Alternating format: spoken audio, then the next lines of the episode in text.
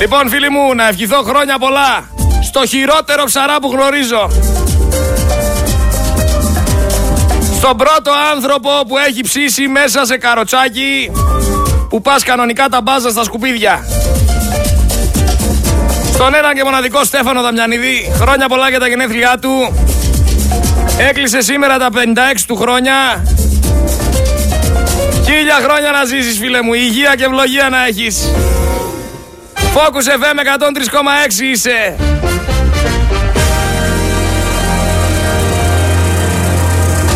Δόξα τω Θεώ, ακόμα νέος είσαι, 56 χρόνων είσαι ακόμα. Έχεις χρόνια μπροστά σου να σου μάθω και ψάρεμα, να σου μάθω και να ψήνεις. Να σου μάθω και άλλα πραγματάκια.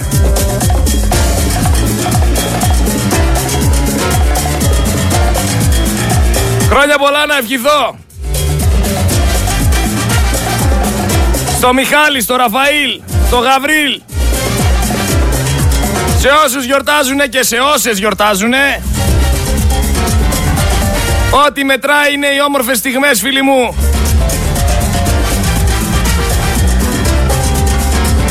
Όμορφες στιγμές, πλατή χαμόγελο και όλα έρχονται. Συγκεκριμένα θέλω να στείλω όμως και τα χρόνια πολλά μου. Στο Μιχάλη Ιωάννου από τα Σίβοτα. Γεια σου αδερφέ. Έπεσε τηλέφωνο και δεν μπορούμε να κάνουμε αλλιώς. Όταν χτυπάει το τηλέφωνο και γράφει Θοδωρής, τελειώνει εκεί η υπόθεση. Χρόνια πολλά στο Μιχάλη Ιωάννου. Υγεία και ευλογία να έχει. Λοιπόν φίλοι μου πρέπει να τα πάρουμε ένα προς ένα όλα. Μια και σιγά σιγά ο Στέφανος πάει για, για πι, πάει για μπαστούνι, εντάξει 56 χρονών είναι. Έχει μια δεκαετία μπροστά του να γίνει 66. Τούρτες με το κιλό εδώ, άστο. Χθες παρεμπιπτόντος, μια μέρα πριν τα γενέθλιά του, έφερε εδώ πέρα ο Χάρης γαλακτομπούρεκο. Πού είναι τα γαλακτομπούρεκα ρε; Πού είναι τα γαλακτομπούρεκα τα πήρες και έφυγες. Λοιπόν, ας προσγειωθούμε λίγο στην επικαιρότητα και στη σοβαρότητα. Πάμε να αναλύσουμε λίγο το τι ακριβώς σημαίνει βία, γιατί κάποιοι δεν έχετε καταλάβει ακόμα τι ακριβώς σημαίνει βία. Βία δεν είναι μόνο να έρθω να σου ρίξω δύο μπουνιές, μια κλωτσιά, καμιά αγκονιά και να σου φύγουν τα δόντια. Υπάρχει και η λεκτική βία, το να σου βρεις ό,τι έχεις και δεν έχεις. Υπάρχει όμως και η βία της καθημερινότητας, η βία που ασκούν οι πολιτικοί σε εμάς. Βία λοιπόν είναι να ξυπνάς από το χάραμα, να δουλεύεις 10 και 12 ώρες για 700 ευρώ και να μην τολμάς να πεις και κουβέντα γιατί, γιατί ο εργοδότης σου έχει και 100 βιογραφικά που περιμένουν στο γραφείο του. Βία είναι επίσης να είσαι άνεργος, να ψάχνεις ένα χρόνο για δουλειά και να μην σε προσλαμβάνει κανένας γιατί είσαι πάνω από 40.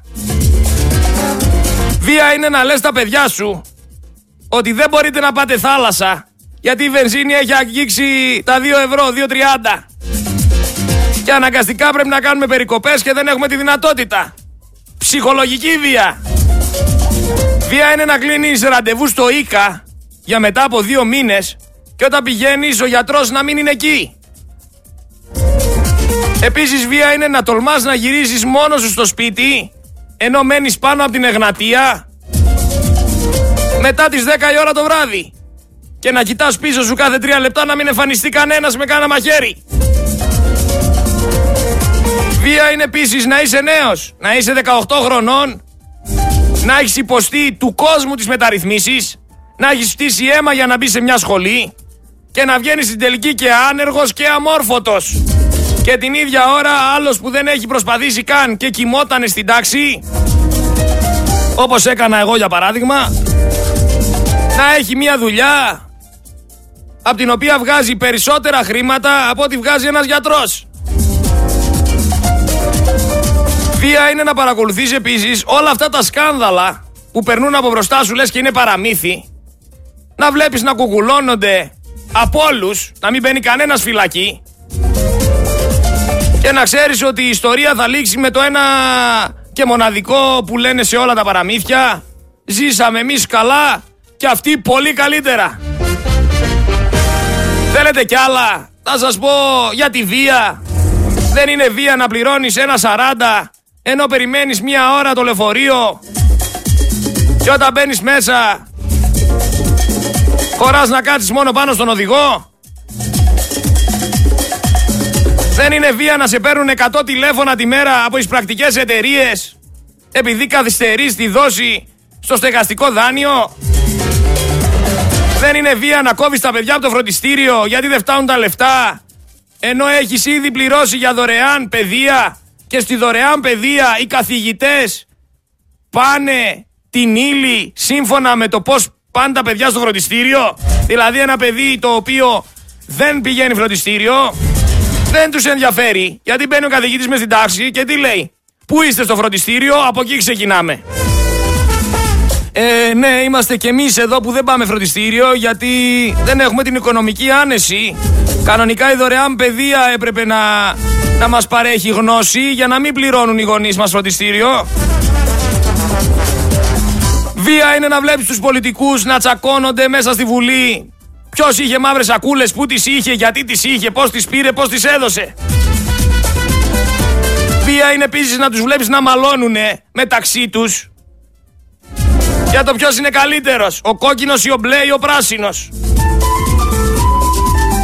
Βία είναι να σου ζητούν να πληρώσεις επίδομα αλληλεγγύης, να διαβάζεις ότι οι εφορίες έχουν να κάνουν ελέγχους και να, εισπρά... να εισπράξουν το οτιδήποτε από το 1995. Βία είναι επίσης να είσαι 45 χρονών. Να δουλεύεις, να πληρώνεις μια ζωή, και να καταντήσεις να ζεις από τη σύνταξη των γονιών σου.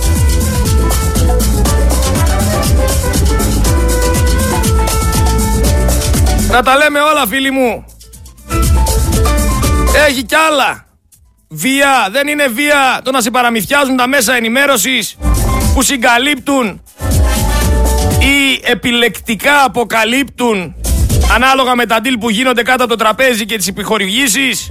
Δεν είναι βία να σε ληστεύουν για τρίτη φορά και το όργανο της τάξης να σου λέει μην ελπίζεις και πολλά αφού δεν ήσουν μέσα και δεν έπαθες τίποτα όλα καλά. Δεν είναι βία να πληρώνεις για προστασία του πολίτη και να μη σου την παρέχουνε. Δεν είναι βία να σου στερούν το δικαίωμα της διαμαρτυρίας, να τρως τόνους από χημικά, τόνους από κλοπιές, και να σε αναγκάζουν να μην μιλάς όλοι αυτοί οι παρακρατικοί. Γιατί έχουμε δει κάποιους κουκουλοφόρους να κυκλοφορούν ανάμεσα στα ΜΑΤ.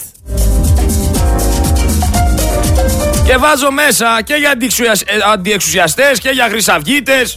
Όλοι πληρωμένοι, προστατευόμενοι από όπου και αν προέρχονται. Κάνω λάθος.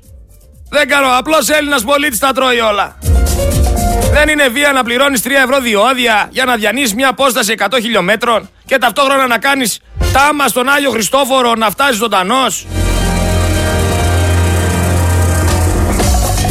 Δεν είναι βία να βλέπεις όσους εμπλέκονται σε σκάνδαλα πάσης φύσεως να κυκλοφορούν ελεύθεροι, να παρουσιάζονται στη δικαιοσύνη όποτε θέλουν και αν τελικά παραπεμφθούν να συνεχίζουν το έργο τους μέσα από τη φυλακή. Ποια φυλακή; Πόσο θα κάτσουν στη φυλακή, ένα-δύο μήνες;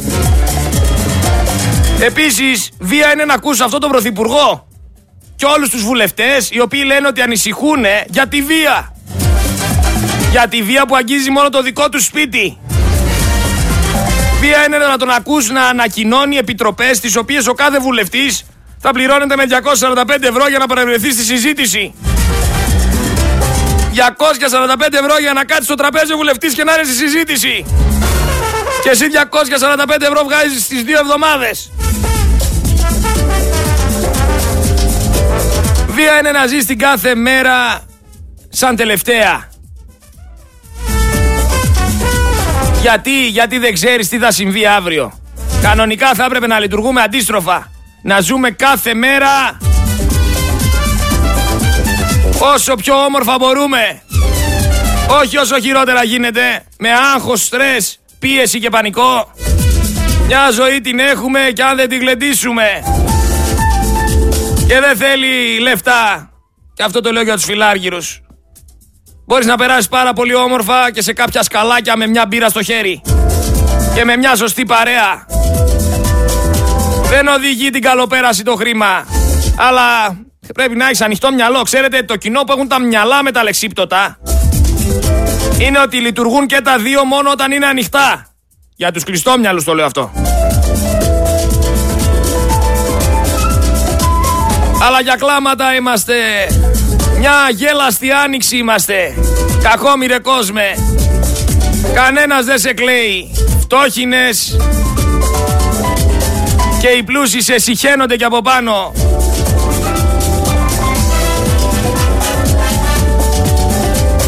Θα πάμε τώρα να πάρουμε σιγά σιγά μια κατάσταση φοβερή σε αυτό το κράτος σε αυτή την Ευρωπαϊκή Ένωση θα έλεγα, γιατί και αυτή είναι μέσα στο κόλπο. Α, συγγνώμη λίγο, Ευρωπαϊκή Ένωση χρηματοδοτεί τη μαντίλα έτσι που φορούν οι μουσουλμάνες. Και το κάνουν αυτό, λες και εκπροσωπεί την ελευθερία. Δεν υποτίθεται ότι η μαντίλα είναι ένα σύμβολο καταπίεσης. Των γυναικών συγκεκριμένα. Πώς λοιπόν χρηματοδοτείς εσύ το, η ελεύθερη Ευρωπαϊκή Ένωση ένα σύμβολο καταπίεσης; Έχουν μπει, έχουν ριζώσει, θέλουν να μας Ισλαμοποιήσουν και δεν το έχετε πάρει πρέφα. Οι τελευταίοι των Ορθόδοξων Χριστιανών είμαστε. Για να μην πω το ικανόν, γιατί κάποιοι έχετε κεφαλάκρα. Και άμα αφήσεις Μοϊκάνα ενώ έχεις φαλάκρα είναι σαν να έχεις χέτη. Δεν είσαι Μοϊκανός. Οπότε άστο να φύγει. Βλέπουμε 21 χρονών κοριτσάκια τα οποία συνήθισαν σε άλλες ζωές να πηγαίνουν στη δουλειά και να μην μπορούν να τα απεξέλθουν. Τι είναι λέει αυτό; 10, 10 12, 13 ώρες δουλειά; Δεν γίνεται αυτό. Φυσικά και γίνεται. Και κανονικά θα έπρεπε να μπορέσετε να δείτε πώς ακριβώς μπορείτε να βγάλετε περισσότερα χρήματα για να μπορέσετε να τα απεξέλθετε. Αν δεν ε, δουλέψετε σε αυτές τις ηλικίες, σε ποιες ηλικίες θα δουλέψετε ρε παιδιά; Ποιος δεν δούλεψε σε αυτές τις ηλικίες, δεν μπορώ να το καταλάβω. Είμαστε λέει όλοι ίσοι. Βγαίνει ένας άλλος λέει: Είμαστε όλοι ίσοι. Και δεν πρέπει να διαχωρίζουμε και δεν πρέπει να κάνουμε. Όχι, φίλε, δεν είμαστε όλοι ίσοι. Όχι, ρε φίλε, δεν είμαστε ίσοι και δεν θα είμαστε ποτέ όλοι ίσοι. Και θα σου πω γιατί. Γιατί εμένα με έχουν διώξει από εγγένεια σου βλατζίδικου. Πώς είμαστε ίσοι;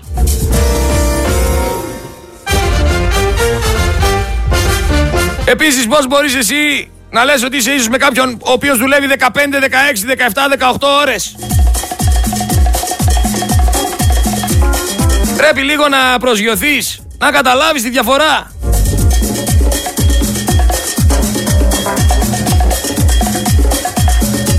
Εδώ μεταξύ βλέπω κάτι άλλα ραδιοφωνάκια. Δεν ξέρεις τώρα, ραδιοφωνάκι, ζει το Μητσοτάκι, ο λέει, κυβέρνηση είναι καλύτερη. Σταματήστε να κελαϊδάτε, σταματήστε να λέτε ό,τι λέτε. Έτσι, εμείς είμαστε και κανένας άλλος. Τα ξέρετε αυτά τα ραδιοφωνάκια. Βγάζουν τώρα εδώ πέρα έναν καλεσμένο. Στην προκειμένη φάση που η Ελλάδα καίγεται, η διαφθορά έχει βάλει μέσα όσο πιο βαθιά γίνεται. Ο κακός χαμός, καταστροφές παντού. Έχουν ανοίξει μέτωπα, γίνεται πόλεμος το ένα το άλλο. Και το ραδιόφωνο αυτό βγάζει σαν καλεσμένο τον πρόεδρο ενός ποδηλατικού συλλόγου. Τι να μας πει ο πρόεδρος ενός ποδηλατικού συλλόγου, δηλαδή δεν μπορώ να το καταλάβω. Μου τα στέλνετε και γελάω. Εγώ δεν ακούω άλλα ραδιόφωνα. Εγώ είμαι Focus FM 103,6 κάργα μέχρι να κλείσουν τα μάτια μου. Και δεν πρόκειται να αλλάξει αυτό. Αλλά μου τα στέλνετε και γελάω. Τι να τον κάνω ρε τον πρόεδρο ποδηλατικού συλλόγου; Τι να μου πει; Πώς κάνει σούζα, αν κάνει σούζα. Πόσο ωραία είναι ποδηλατόδρομοι του Ζέρβα. Τι να μου πει;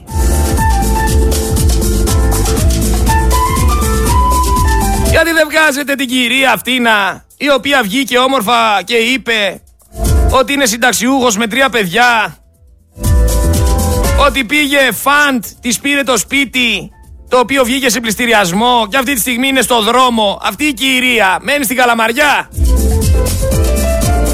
Και έψαχνε να βρει το φαντ για να του δώσει τα λεφτά και το φαντ είχε έδρα μια πιτσαρία στις Βρυξέλλες. Και δεν σήκωνε κανένα στα τηλέφωνα. Και τη πήρανε το σπίτι μέσα από τα χέρια. Ποια, ποιοι τη πήρανε το σπίτι μέσα από τα χέρια, ξέρετε; Δεν ξέρετε ούτε εσείς, ούτε η ίδια, ούτε οι εισαγγελείς, ούτε οι δικαστές. Αρπάζουν την περιουσία των Ελλήνων, βρε χαϊβάνια. Και κοιμάστε όρθιοι. Βγαίνει ο άλλος ε, σφίνα χθες και μου λέει. Γκρινιάζεις, λέει, για το μετρό; Γκρινιάζεις για το flyover; Αυτή η γκρίνια θα σε φάει. Ε, ναι, έχω χίλια άδικα. Χίλια άδικα έχω. Δηλαδή το μετρό, εξαιρετικό έργο. 50 χρόνια γονάτισε την αγορά, το κέντρο και τελικά δεν είναι έτοιμο. Και τελικά αν θα είναι έτοιμο θα έχει 5 στάσεις μόνο. Οι οποίες θα είναι σε απόσταση 10, 5 λεπτών, ούτε 10. 5 λεπτά θα κάνει. Θα ξεκινάει από Βαρδάρι, θα πηγαίνει μέχρι Βενιζέλου. Θα πηγαίνει από Βενιζέλου μέχρι την Αγία Σοφία. Ε, τι να πούμε. Τι να πούμε. Φταίω, συγγνώμη. Και το flyover, βέβαια, εγώ φταίω πάλι. Το flyover, ξέρεις γιατί φταίω για το flyover, φίλε μου εκεί πέρα έξω που ακούς. Γιατί είναι μέχρι να ξεκινήσει. Τα ίδια μου λέγανε για την πλατεία Μελισσοχωρίου. Έλα μωρέ, η μιζέρια σου, οπισθοδρομικέ, για την πλατεία Μελισσοχωρίου, πώς κάνεις έτσι και είναι ένα έργο που θα, θα εμπλουτίσει και θα αναβαθμίσει και θα, και θα να, να μην πω τι άλλο. Και τώρα δεν έχουν να παρκάρουν και γκρινιάζουν και κάνουν ενστάσεις και πάνε 5 και 10 άτομα μαζεύονται να βγάλουν τα κολονάκια, να πέσουν λέει να σπάσουν τα μπετά. Ε, τι βρε καραγκιόζιδες περιμένετε, αφού δεν ακούτε. Δεν υπάρχει μελέτη, δεν υπάρχει σχέδιο, δεν υπάρχει οργάνωση. Υπάρχουν μόνο αρπαχτές. Και μαντέψτε τι αρπάζουν, δεν αρπάζουν αχλάδια και μήλα, λεφτά αρπάζουνε. Αλλά κοιμάστε όρθιοι. Βγαίνει ο νέος Χάρι Πότερ της ψηφιακής διακυβέρνησης, ο Δημήτρης ο Παπαστεργίου, και σας λέει: Παιδιά, έχω ανακοίνωση. Η νέα ανακοίνωση εθνικής αντίστασης. Η νέα ανακοίνωση εθνικής ανάτασης. Και ενημερώνει το φιλομαθές κοινό του πως η Ελλάδα θα αποκτήσει σύντομα έναν υπερπολογιστή. Αυτός ο υπερυπολογιστής, ο οποίος μπορεί να κάνει 50 τετράκις εκατομμύρια πράξεις το δευτερόλεπτο, ο οποίος θα εισέλθει πανηγυρικά στο χώρο της τεχνητής νοημοσύνης, ο οποίος θα ηγηθεί της τέταρτης βιομηχανικής επανάστασης. Και επειδή πολλή επιστήμη γίνεται δύσπεπτη, θέλοντας να δώσει ένα παράδειγμα της χρησιμότητας του υπολογιστή, αναφέρει πως θα μπορούσε να χρησιμοποιηθεί για την εκαθάριση των συντάξεων. Και για άλλους φυσικά κοινοφελείς σκοπούς. Δηλαδή, οι άλλες χώρες παίρνουν τέτοιους υπερυπολογιστές για να καταλάβετε που είναι γνωστοί ως number crunchers και τους χρησιμοποιούν κατά κύριο λόγο για προσωμιώσεις σε χαοτικά μοντέλα συνήθως κφαντικής μηχανικής τους χρησιμοποιούν για κλιματικές έρευνες για αεροδιαστημικές έρευνες τους χρησιμοποιούν για πυρηνικά όπλα και η Ελλάδα παρουσιάζει τον υπερπολογιστή που θα πάρει για την εκαθάριση των συντάξεων. Εγώ προτείνω να φτιάξουν και ένα σεμεδάκι, να το βάλουν πάνω εκεί στον υπολογιστή όπως κάνανε παλιά στις τηλεοράσεις.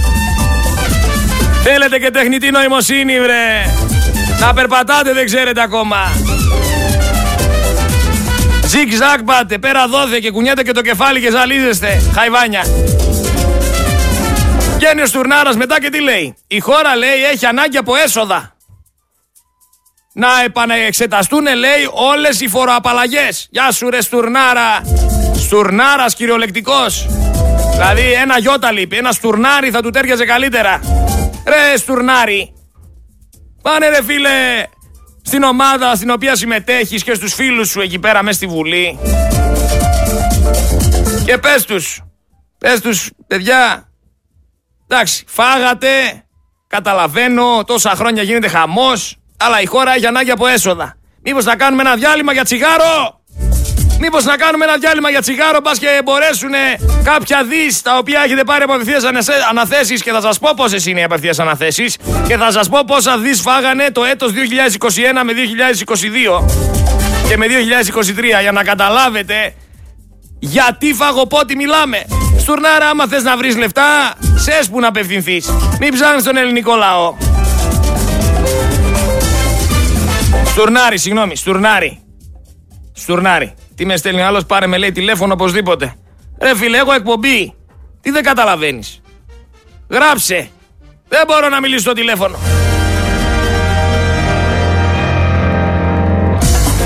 Ξέρετε, πέρα από τους τρομοκράτες οι οποίοι βγαίνουν και είναι κουκουλοφόροι και κάνουν ό,τι κάνουν, υπάρχουν και τρομοκράτες του διαδικτύου. Είναι αυτά τα γνωστά τρόλ.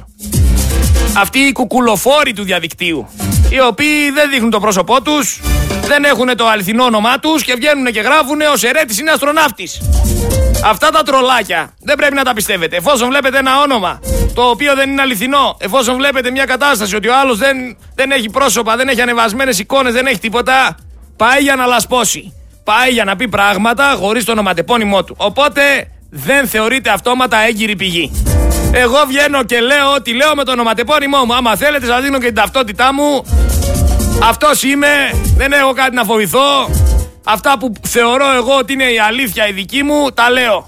Και τα λέω όπως μπορώ να τα πω, όπως θα τα έλεγα σε μια παρέα, σε ένα πάρκο, σε μια καφετέρια, σε μια ταβέρνα. Αν σας αρέσει καλώς, αν δεν σας αρέσει έχετε μπροστά σας ένα κουμπάκι. Το πατάτε και φεύγω από τα αυτιά. Φυσικά η ελληνική αστυνομία από ό,τι φαίνεται είναι πάρα πολύ απασχολημένη. Δέχεται και συγχαρητήρια μάλιστα από κάποιους επειδή λέει πήγε και έπιασε τον Παλαιστίνιο ο οποίος σκαρφάλωσε μπροστά στη Βουλή και έκανε κάτι πάρα πολύ παράνομο. Σήκωσε την Παλαιστινιακή σημαία και τον ψάξανε και τον βρήκανε και τον πιάσανε. Εγώ θα ρωτήσω κάτι άλλο. Εντάξει, τον πιάσατε αυτόν. Μέσα στη Βουλή γιατί δεν μπαίνετε. Γιατί η ελληνική αστυνομία δεν μπαίνει μέσα στη Βουλή; Έχει η ελληνική αστυνομία μέσα στη Βουλή. Γιατί δεν μπαίνει να συλλάβει κανέναν, ρωτάω.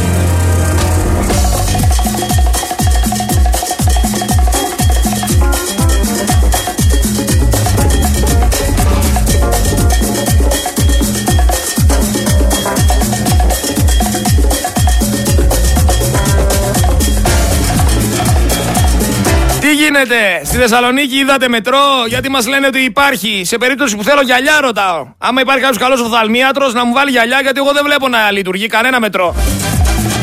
Πιο πιθανό τελικά είναι να δει ένας Θεσσαλονικιός στο βόρειο Σέλλα παρά το μετρό Θεσσαλονίκης. Αλλά έτσι είναι. Αν υψώσει την Παλαιστινιακή σημαία μπροστά από τη Βουλή,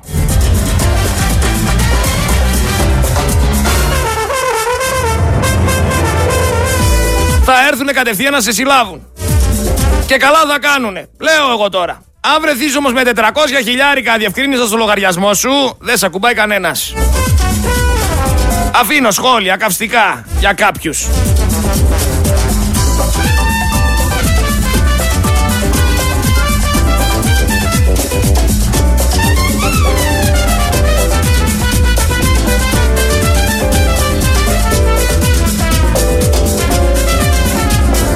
Αν τώρα μιλήσουμε για εργατικά δυστυχήματα τα οποία συνέβησαν τα τελευταία χρόνια, θα γίνω λαϊκιστής και θα φταίω εγώ. Μιλάμε για ρεκόρ εργατικών ατυχημάτων. Και αυτό γίνεται γιατί οι εργοδότες δεν παρέχουν τίποτα στους εργαζόμενους. Από την αρχή της χρονιάς γίνεται ο κακός χαμός. Κι άλλο ένα θύμα. Έχουμε 60 χρονών, ο οποίος στη Λαμία έχασε τη ζωή του.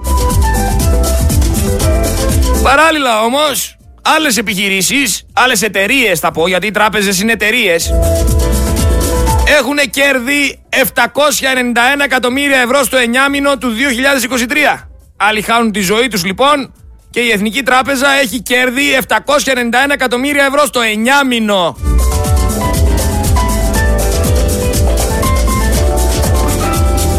Μαντέψτε γιατί.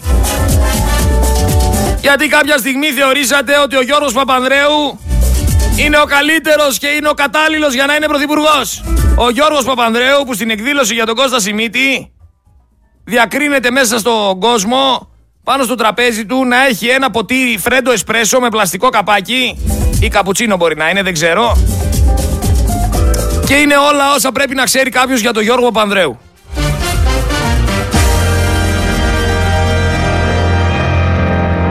Είναι ο μόνος άνθρωπος ο οποίος θα μπορούσε στην προκειμένη φάση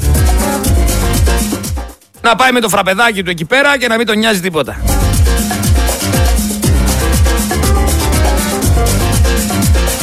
Θα ήθελα να πάω και στον εισαγγελέα τον Μπαρδάκη Από πότε μπορείτε να μου εξηγήσετε, από πότε να. Πες ότι βασικά το φέρω αλλιώς. Θα σας πω ένα παράδειγμα.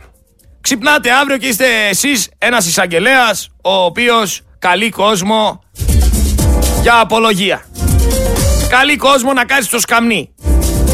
Ξυπνάτε αύριο και είστε εσείς ένας εισαγγελέας εκεί πέρα έξω που ακούτε. Ωραία.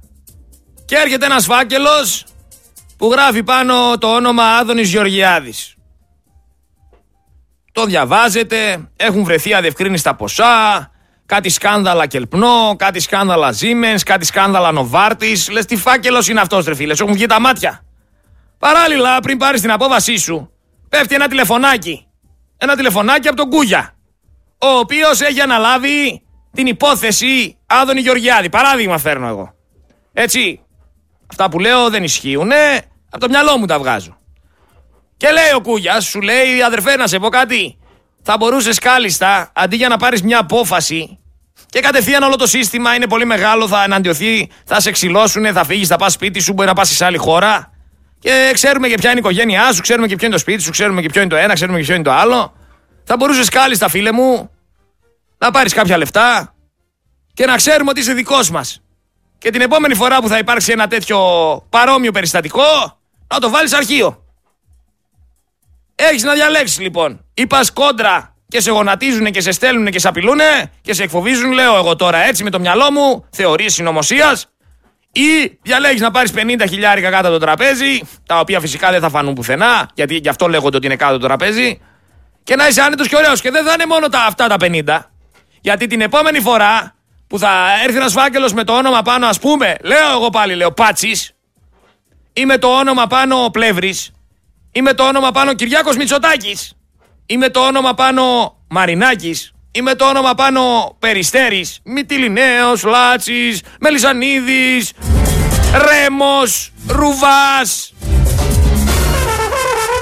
Για κάθε υποδεσούλα, πλερουά. Και εσύ απλά το μόνο που έχεις να κάνεις είναι να βάζεις το φάκελο αρχείο. Έτσι, μια απλή αρχιοθέτηση είναι. Και για διάφορους υπουργούς και για διάφορα. Θα εσύ το άτομό μας.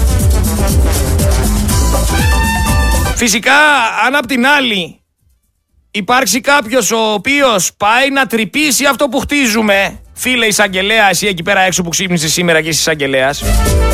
Αν πάει κάποιος να τρυπήσει όλο αυτό που συμβαίνει, θα το ρίξουμε κάνα πρόστιμο 25.000 ευρώ όπως έφαγα εγώ, 25.000 στο κεφάλι. Σε περίπτωση που δεν βάλει μυαλό, θέλουμε να τον καλέσεις σαν ύποπτο και θα του χρεώσουμε κάτι. Θα πούμε ότι έκανε κάποια ζημιά, ότι παρακίνησε κοινό για τα εμβόλια. Θα βρούμε τι θα του χρεώσουμε, μωρέ, αυτό είναι το μόνο εύκολο.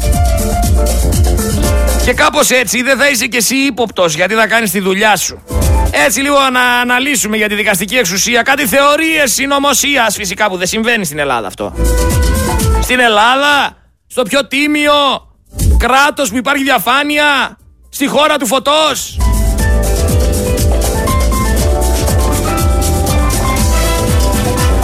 Θυμηθήκατε βρε και την Άννα Διαματοπούλου.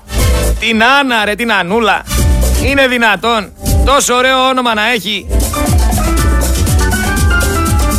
Και να βγαίνει να μιλάει ακόμα. Αυτή η κυρία, η γιουρά του Πασόκ. Έχω έναν φίλο, ο οποίος μιλάει γαλλικά και μου λέει τον Οκτώβριο λέει του 2008 ένα χρόνο λέει αφού είχε προσπαθήσει ανεπιτυχώς να γίνει πρόεδρος της Γαλλίας η Σεγκολέν Ρουαγιάλ Έδωσε λέει μια διάλεξη στο Μέγαρο Μουσικής στην οποία τότε χρειαζόταν έναν γαλλόφωνο και μου είπαν εμένα λέει ο φίλος αυτός που μιλάει γαλλικά να πάω εκεί πέρα για να μπορέσω να βοηθήσω. Πιο πολύ για το αν κάποιος Γάλλος μετά την τελετή αυτή να χρειαστεί να πάει σε κάποιο καναπεδάκι να του πω που είναι τα καναπεδάκια, όχι τίποτα τρελό. Είχε λέει αυτός ο φίλος μου μια ωραία εμπειρία εκεί πέρα. Ήταν η Άννα η Διαμαντοπούλου, η οποία βρισκόταν στην εκδήλωση και ήταν συνοδευόμενη από έναν φωτογράφο.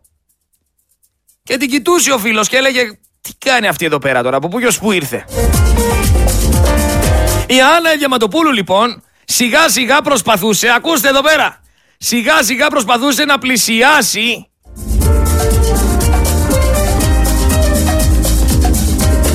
με αργά και σταθερά βηματάκια την Ροαγιάλ.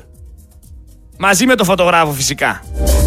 Φυσικά ο, προ, ο προφανής στόχος της Άννας Διαματοπούλου ήταν να φτάσει στη, Ροα, στη Ροαγιάλ, να της μιλήσει ακόμα καλύτερα και να την ακουμπήσει, ώστε αμέσως ο φωτογράφος που ήταν μαζί της να αποτυπώσει τη στιγμή και την επόμενη μέρα στις εφημερίδες να υπάρξει τίτλος με μια φωτογραφία από κάτω για να μπορέσουν να υπάρξουν και σχόλια για την Ελληνίδα Σεγκολέν.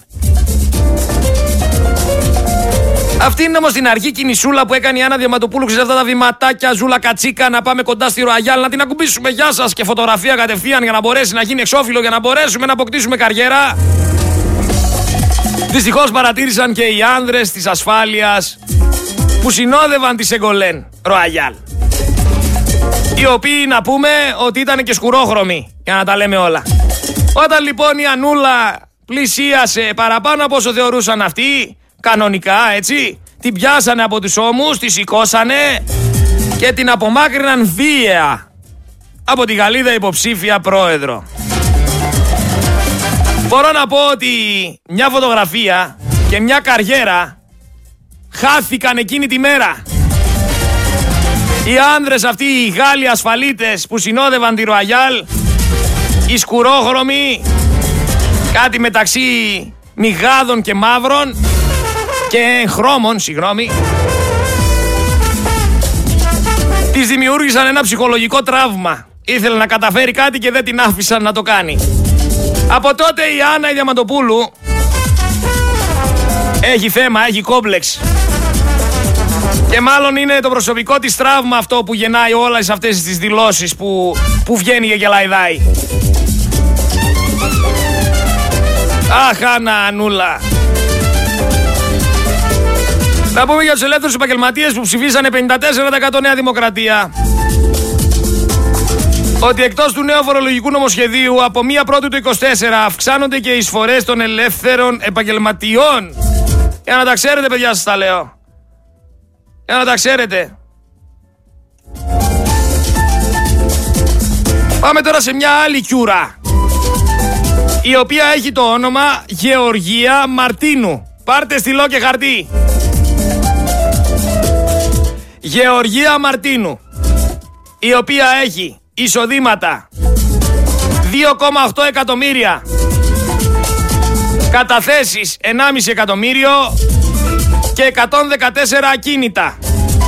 Εγώ επειδή είμαι λίγο, να το πω, πώς να το πω, λίγο, πώς να με ονομάσω, λίγο περίεργος, έχω μια περιέργεια, πήγα και έψαξα το πόθεν έσχες της Γεωργίας Μαρτίνου το 2018 και σύγκρινα το πόθεν έσχες της Γεωργίας Μαρτίνου με το 2021.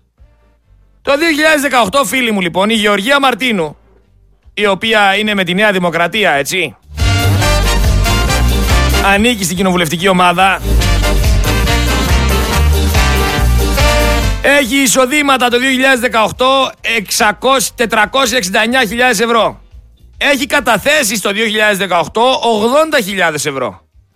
Και το 2018 η συγκεκριμένη κιουρά, η Γεωργία Μαρτίνου, έχει μηδέν ακίνητα. Το ακούσατε, μηδέν ακίνητα. Πάμε να δούμε μέσα σε τρία χρόνια τι έκανε η Γεωργία Μαρτίνου της Νέας Δημοκρατίας. Από 400 από 400, ε, ε, ναι, από 469.000 ευρώ έχει εισοδήματα 2.811.000 ευρώ. Από 80.000 ευρώ καταθέσεις έχει καταθέσεις 1,5 εκατομμύριο. Και από 0 ακίνητα έχει 114 ακίνητα ρε παιδιά. Όλα αυτά ένα άτομο. Βάλτε όλη την οικογένεια, βάλτε και όλες τις άλλες παρόμοιες οικογένειες και μετά να ρωτηθείτε πόσο πληρώνετε εσείς ενίκιο λογαριασμούς. Το εισόδημά της πήγε επί 6, οι καταθέσεις της επί 20 και τα ακίνητά της επί 114. Αυτά είναι. Αυτή είναι ζωή μέσα σε τρία χρόνια. Μέσα σε τρία χρόνια 114 κίνητα, μέσα σε τρία χρόνια από 80 χιλιάρικα καταθέσεις 1,5 εκατομμύριο, από εισοδήματα 400.000 στα 2,8 εκατομμύρια, αλλά ρε φίλε. Θα φορολογηθεί η συγκεκριμένη, σωστά μαγλά, θα φορολογηθεί. Δεν υπάρχει περίπτωση. Γιατί, γιατί όπως λέει και ο Μητσοτάκης, από τα 33 κίνητα, τα 7 του τα έκαναν δώρο. Τα 7 του τα έκαναν δώρο και τα άλλα 14 τα κληρονόμησε. Εμένουνε και κάποια που αγόρασε. Επίσης δηλώνει ο Μητσοτάκης στο πόδεν του ότι έχει 1,5 εκατομμύριο ευρώ από ένα σπίτι που πούλησε στην Κλειφάδα. Αυτά είναι και τα μόνα λεφτά που έχει, λέει ο Μητσοτάκης. Δεν έχει άλλα λεφτά. Επιστέψτε τον. Οι Ρουφιάνοι πάντως πάνε και έρχονται πάνω από 70 καταγγελίες τη μέρα για φοροδιαφυγή στην εφαρμογή της ΑΔΕ και ο Γεραπετρίτης στο βιολί του. Να συζητηθούν, λέει, με γενναιότητα τα θέματα που ταλανίζουν την Ελλάδα με την Τουρκία για δεκαετίες. Έχει ταλγά ο Γεραπετρίτης, θέλει να συμφιλειωθούμε. Όχι ο Γεραπετρίτης, συγγνώμη, ο Τέρνα Πετρίτης. Γιατί όταν του γράφαν το επίθετο στην ταυτότητα, κανονικά ήταν ταφ. Απλά επειδή έγραφε καλλιγραφικά ο αστυνομικός στο τμήμα, έτσι καλλιγραφικά το έκανε γάμα και δεν φαινόταν η μικρή η γραμμούλα του ταφ. Κανονικά είναι τε, τερναπετρίτης. Δεν είναι γεραπετρίτης. Έκανε κάποια λαθάκια στο αστυνομικό τμήμα ο άλλος και τον ονομάσαμε γεραπετρίτη. Αλλά στην ουσία το τέρνα βγαίνει από το επίθετό του. Έχουν σχέσεις, ακούστε μου που σας λέω. Λοιπόν, θυμάστε το περιστατικό στις αίρες που έγινε μια έκρηξη και έχασε ένας 11χρονος μαθητής στη ζωή του; Το θυμάστε; Ε, λοιπόν, βγήκε απόφαση. Ο μηχανικός του σχολείου θα φάει πρόστιμο 10.000 ευρώ. Και επίσης του επιβλήθηκε και τρίμηνη, τρίμηνη ανάκληση άδειας.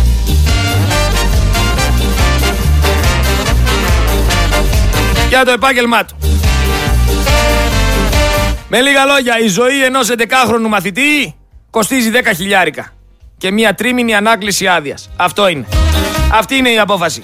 Σκέψου εσύ να στέλνεις το παιδί σου στο σχολείο, ο μηχανικός να φταίει που ανατινάζεται ο Λέβητα και πεθαίνει το παιδί σου και η ποινή που λαμβάνει να είναι 10 χιλιάρικα και μια τρίμηνη ανάκληση άδειας. Σκέψου το. Για το ένα το δημοτικό σχολείο Σερών μιλάω. Ντροπή στη δικαιοσύνη για άλλη μια φορά. Έχουμε νέα αποκάλυψη για τα εσύ. Συνταγογραφούσαν ρε φίλε σε άντρα ο οποίος εγκυμονεί λέει. Και μάλιστα συνταγογραφούσαν εξομήτριο. Ε χρήμα που έχουν φάει. Βλέπουμε επίση στην Ιταλίδα τη Μελώνη να κάνει συμφωνίες με το Ράμα για τη μεταφορά μεταναστών από την Ιταλία στην Αλβανία. Μαντέψτε πού θα καταλήξουνε. Μαντέψτε που θα καταλήξουνε. Μην, μην ξεχάσουμε ότι οι Ιταλοί δεν είναι φίλοι μας. Οι Ιταλοί ήρθανε μαζί με τους Γερμανούς. Οι Ιταλοί θέλουν κομμάτια της Ελλάδας κι αυτοί. Καλήσανε συμφωνία με μια άλλη χώρα που θέλει κομμάτι της Ελλάδας, με την Αλβανία. Όλοι οι μετανάστες από την Ιταλία θα πηγαίνουν στην Αλβανία και πού θα καταλήγουνε; Έλα λίγο να το βρούμε μόνοι μας. Έλα λίγο να δουλεύει το μυαλό. Στην Ελλάδα. Στο Ελλαδιστάν. Πάντως είναι σοκαριστικό πόσο εύκολα και πόσο σύντομα ξεχνάνε οι λαοί. Πριν πολλά χρόνια υπήρξαν και άλλοι εκεί πέρα και είναι οι ίδιοι μετανάστες που τώρα παίρνουν αποφάσεις. Μην ξεχνιόμαστε, έτσι, τα τα λέμε όλα. Ζούμε όμως στη χώρα που οι δημόσιοι υπάλληλοι νομοθετούν για τους ελεύθερους επαγγελματίες. Αν τους έβαζες όλους αυτούς να ζήσουν έστω και μια εβδομάδα να ζήσουν, αυτά που περνούν οι ελεύθεροι επαγγελματίες θα έβαζαν τα κλάματα. Γιατί, γιατί οι δημόσιοι υπάλληλοι τα λεφτά τα μαζεύουν από τα δέντρα. Δεν τρέχουνε, δεν έχουν υποχρεώσεις και είναι και μόνιμοι. Είναι αλλιώς να τρέχεις όλη μέρα για να βγάλεις ένα 1,5 χιλιάρικο και είναι αλλιώς να κάθεσαι σε ένα γραφείο και δύο η ώρα να είσαι σπίτι σου. Και να ξέρεις σίγουρα ότι θα μπει. Και να ξέρεις σίγουρα ότι μια ζωή θα μπαίνει. Χωρίς ελέγχους, χωρίς μισθοδοσίες, Χωρίς οίκα, μίκα, χωρίς τίποτα. Έτσι, αυτοί αποφασίζουν για εμάς. Ποιοι, αυτοί που ταξίνουνε. Συγγνώμη κιόλας που το λέω έτσι ομά. Λίγοι είναι οι δημόσιοι υπάλληλοι σε αυτή τη χώρα οι οποίοι κάνουν σωστά τη δουλειά τους και σε αυτούς αξίζει να πούμε ένα συγχαρητήρια. Για τους υπόλοιπους ξέρετε την άποψή μου. Να πούμε κάποια ονόματα. Θέλετε να επαναφέρουμε στο μυαλό σας κάποια ονόματα; Αλέκα Παπαρίγα.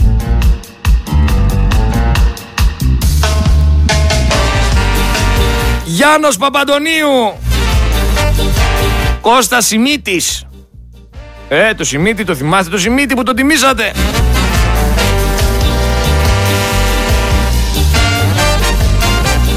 Στην Πορτογαλία παρεμπιπτόντως ξέχασα να πω ότι κάναν φίλο και φτερό το σπίτι του Πρωθυπουργού για διαφθορά, ο οποίος μετά παρετήθηκε κιόλας.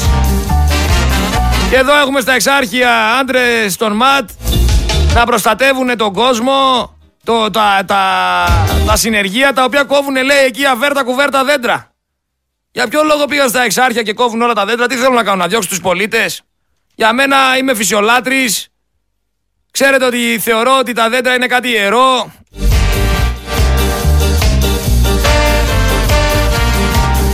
Μας προσφέρουν οξυγόνο, ειδικά στις πόλεις. Είναι αναγκαίο να υπάρχουνε. Είναι αναγκαίο να υπάρχουνε. Όποια περιοχή κι αν ήτανε, θα με βρίσκατε κάθετο. Δεν πρέπει να κοπεί κανένα δέντρο. Και παρεμπιπτόντως, ε, δύσκολα θα το πω, δεν ξέρω πώς θα ξεστομίσω αυτό το πράγμα. Γιατί συνήθως δεν λέω μπράβο, αλλά μπράβο στο Δούκα, ο οποίος υπερασπίστηκε τα δέντρα. Έτσι. Όταν είναι να πούμε κάτι κακό το λέμε, όταν είναι να πούμε κάτι καλό και αυτό θα το λέμε. Μπράβο που υπερασπίστηκε τα δέντρα ο Δούκας. Και είπε ότι τα δέντρα δεν πρέπει να κοπούνε, γιατί όντως δεν πρέπει να κοπούνε. Στην τελική κόψτε και το τελευταίο δέντρο και κρεμαστείτε κιόλας γιατί οξυγόνο δεν θα υπάρχει. Λοιπόν, πάμε να ακούσουμε όμως έναν άνθρωπο, τον οποίο θεωρείτε εσείς ηγέτη, τον οποίο εγώ θεωρώ καραγκιόζη. Τι έχει να πει, για να δούμε. Τώρα, τα έχει καταφέρει η Ελλάδα. Πάντα, α, κύριε Πολύζη, από ποια σκοπιά θα το δει κάποιος; Εάν το δει από τη σκοπιά του καταναλωτού πάει στο ράφι, θα σου πει δεν τα έχει καταφέρει η Ελλάδα. Γιατί έχει πολύ μεγάλη ακρίβεια και χάνω λεφτά. Κάνω μια παρένθεση. Μα αν δεν υπήρχε μεγάλη ακρίβεια και δεν έχανε λεφτά, δεν θα γινόταν αυξούν τα επιτόκια και δικές τράπεζες. Εάν το δει από τη σκοπιά της κυβέρνησης, δηλαδή η Ελλάδα σε σχέση με το πώς πάνε οι άλλοι, έχει πάει καλύτερα ή χειρότερα; Η Ελλάδα έχει πάει σε όλους τους δείκτες πολύ καλύτερα. Έχει πάει καλά. Αν όμως ρωτήσεις τον άνθρωπο που μπαίνει να ψωνίσει στο σούπερ μάρκετ, έχει πάει άσχημα. Είναι από ποια σκοπιά το βλέπεις; Ε, τι να κάνουμε; Είναι από ποια σκοπιά το βλέπεις, από τη σκοπιά της Νέας Δημοκρατίας ή από τη σκοπιά του λογικού ανθρώπου; Είναι ανάλογα τι χρώμα γυαλιά φοράς. Αν φοράς γυαλιά κόκκινα, αν φοράς γυαλιά μπλε ή αν δεν φοράς γυαλιά. Γιατί εμείς εδώ στον Focus FM 103,6 δεν φοράμε γυαλιά. Εμείς βλέπουμε πεντακάθαρα. Δεν χρειάζεται να, να βάλουμε το μυαλό μας να σκέφτεται με ένα συγκεκριμένο τρόπο. Σφαιρική σκέψη, αντικειμενική σκέψη. Για το τι ακριβώς σημαίνει. Βλέπεις, γνωστός τράπερ λέει, βλέπω τώρα τίτλους. Γνωστός τράπερ συνελήφθη λέει έχοντας πάνω του 122 γραμμάρια κοκαίνης. Ο ίδιος είχε πάνω του και 2,5 χιλιάρικα. Στο πεδίο του Άρεος πιάστηκε ο 27χρονος, ο οποίος απολογήθηκε, και ακούστε εδώ, και στη συνέχεια αφέθηκε ελεύθερος. Με περιοριστικούς όρους, δηλαδή πόσα γραμμάρια ήθελες να έχει ρε φίλε για να τον αφήνει να τον βάλεις μέσα. 122 γραμμάρια κοκαίνη. 122 γραμμάρια κοκαίνη και τον αφήσανε ελεύθερο. Γιατί τον αφήσανε ελεύθερο; Γιατί τραγουδάει η κόρη του στο τραγούδι ο γιος τους; Θα μιλάμε για 10 χιλιάρικα στην τσέπη. Μην αναρωτιέστε μετά εφόσον αφήνετε ελεύθερους διακινητές 122 γραμμάρια κοκαίνη. Μην αναρωτιέστε μετά γιατί μες στα σχολεία πάνε και έρχονται τα ναρκωτικά.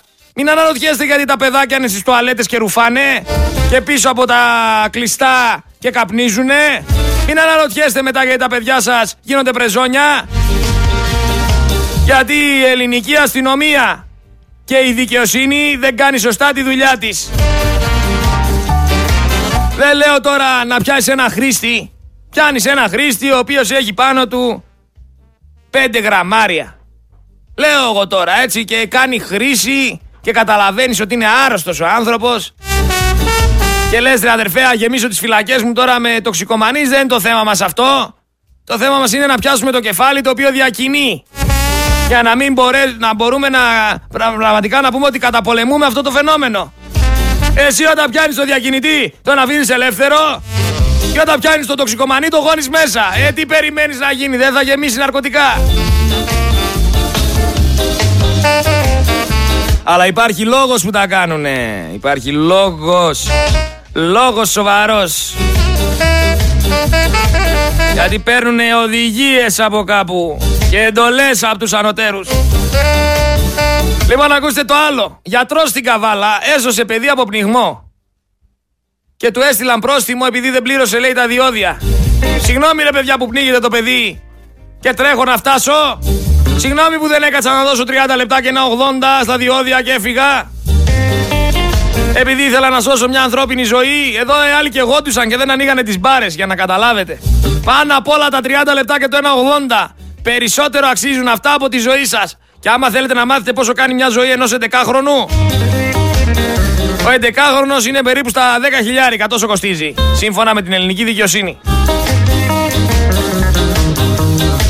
Αλλά όταν σας λέω ότι ζούμε μια παράνοια, μου λέτε όχι, είσαι τρελός.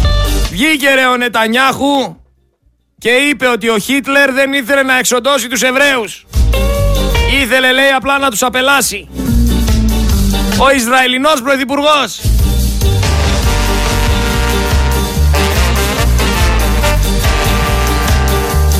Έλα Χριστέ και Κύριε. Το 2015 την έκανε αυτή τη δήλωση έτσι. Εσείς ξέρετε ποιοι είστε. Είστε αυτοί που επιτρέψατε τον Άδωνη Γεωργιάδη να έχει ουρανοξύστη. Είστε αυτοί που ακούτε τον Νίκο Ρωμανό, τον εκπρόσωπο τύπου της Νέας Δημοκρατίας, το παροτράγουδο που τραγουδούσε «Θέλω να πάω στα Αεροσόλυμα για την κόμενα να ζητήσω συγγνώμη και πάει λέγοντας να σας λέει ότι είμαστε μια κυβέρνηση φοροελαφρύσεων. Ποιος σας στέει ρε χαϊβάνια; Εγώ σας στέω πάλι. Για όλα εγώ θα φταίω, είναι δυνατόν. Σας παρακαλώ.